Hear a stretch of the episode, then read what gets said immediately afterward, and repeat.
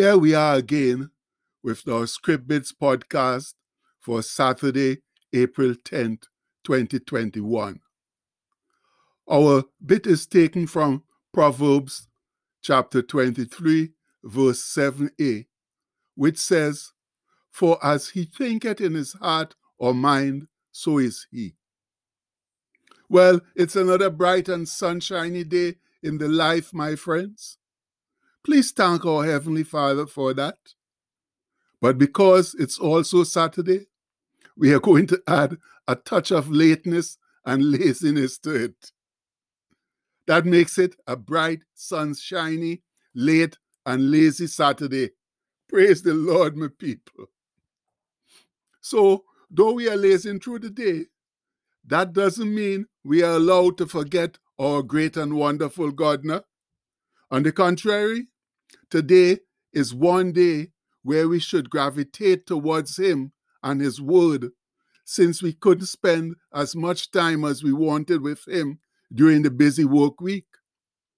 And now that we have some more time on our hands today, it's only appropriate and right that we spend more unhurried time with Him, talking, praying, reading, and meditating on His wise and awesome word so that we can get our souls and spirits renewed.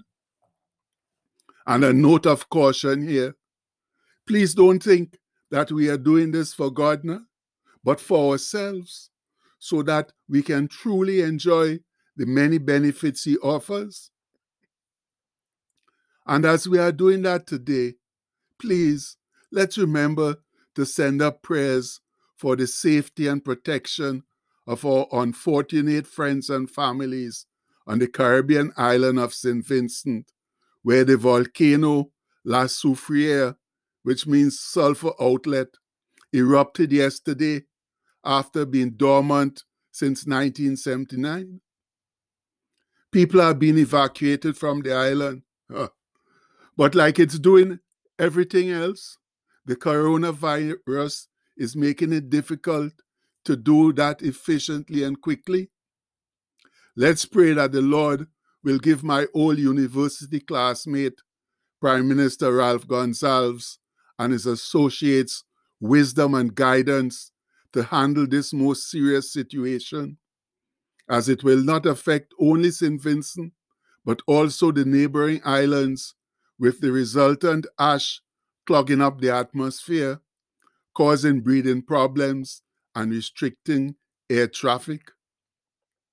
And now, as we do every Saturday, let's turn to the quotes that our friend Anselm sent us this past week as he aspires to inspire us for a better tomorrow.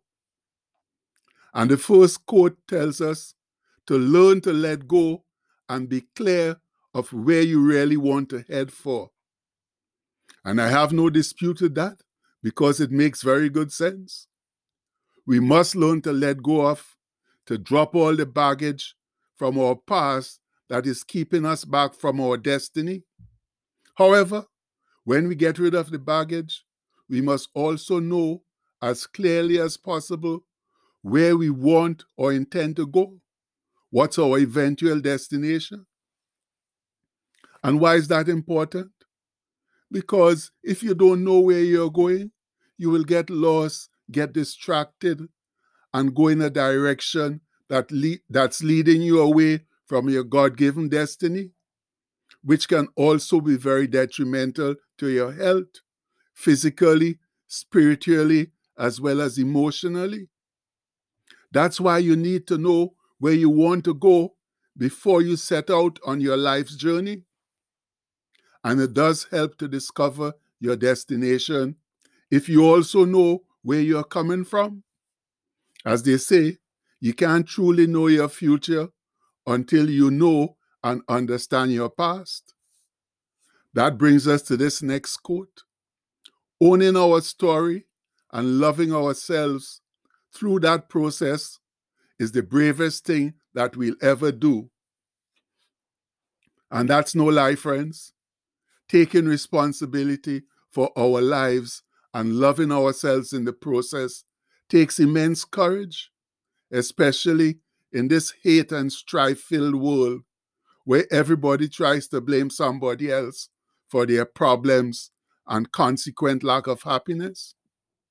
No, it's true that circumstances can come against us over which we have no say or hold, but we are still always responsible for our attitude towards them. But as faithful believers in Christ Jesus, that also means we must come up over those circumstances with a good attitude, although that may be extremely difficult to do. Right now, the bane of our human existence is the sad lack of responsibility in our society. Oh, my brother. Nobody wants to accept it, but we all want to prosper and succeed. How? By riding on the backs of others. But, friends, God's economy doesn't work like that. For we only reap what we sow. And if we sow no seed, or only negative ones, we'll get no harvest, or simply a negative one. So please, please, let's remember that now and begin taking responsibility for our actions. And this next quote segues very nicely into our conversation. Self love is not selfish. You cannot truly love another until you know how to love yourself. And that's gospel truth. Remember Jesus' words on the two greatest commandments? And the second is like unto the first Thou shalt love thy neighbor as thyself. And that comes from Matthew 22, verse 39. Now, to keep that commandment, we obviously need to have a strong love for ourselves. Because, as our quote says, we can't love anyone if we don't know how to love ourselves. But in that process, it's of the utmost importance that love for ourselves doesn't turn into a selfish, arrogant, vain, inordinate fascination, unkind, ungodly, narcissistic attitude. And that talk about narcissism comes from the story of Narcissus in Greek mythology, where he sees himself reflected in a pool of water and falls in love with himself. But when he realizes that that love can never be reciprocated, he tragically goes off and commits suicide. And no, that's not a nice story at all.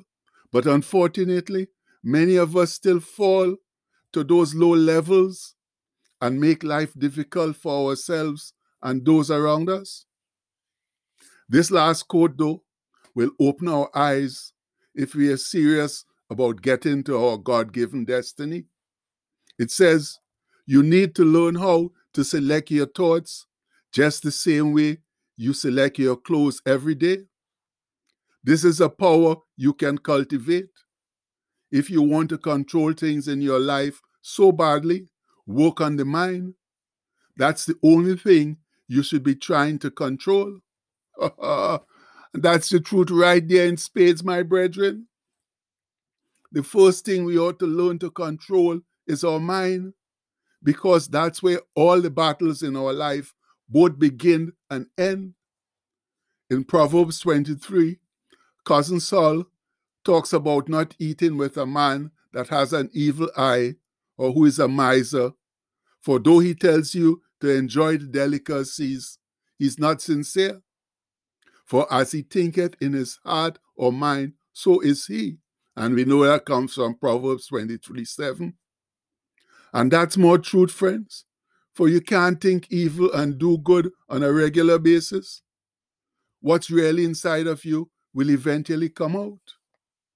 As Jesus said about the things that defile, not that which goes into the mouth that defileth a man, but that which cometh out of the mouth, this defileth a man.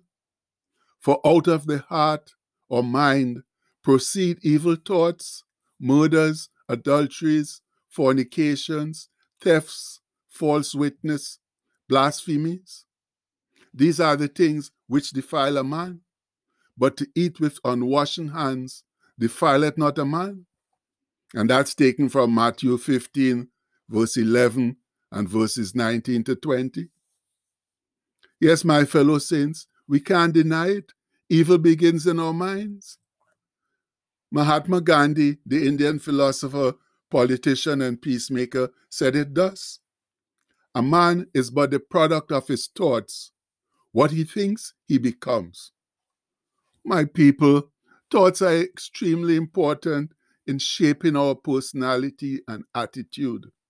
They can be good or bad, constructive or destructive, and they eventually make us who we are. And we need to make our minds positive and productive if we intend to sincerely live for Jesus. And how do we do that? Eh?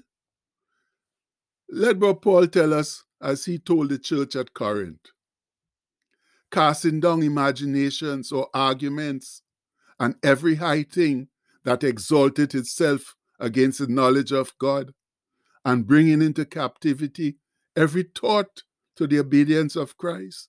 That comes from Second Corinthians chapter 10, verse 5. Now, that basically means taking control over your thoughts, over what you think about yourself and life.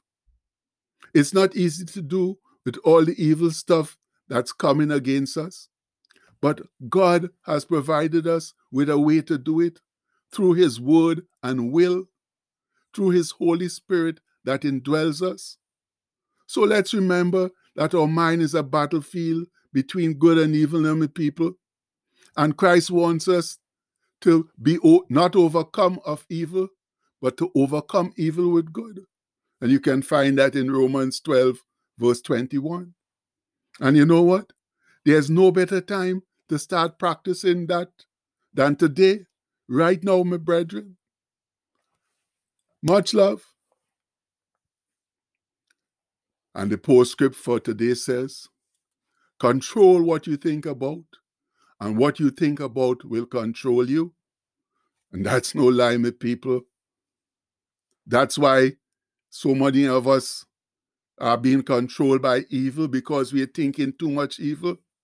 Anyway, today, let's go out and do better now. Oh, sorry. There's also another PS here that says, yes, the bit is long and late, but that's okay because it's Saturday. Yeah, my friends, it's okay. Saturday, we could take some, what you might call it, with it. Right? So, anyway, let's go out and do good today now, and not evil. Let's think about good stuff. Have a good attitude as Jesus did, so that we can do as he desires of us. Much love, my brethren. Go in peace today. Amen.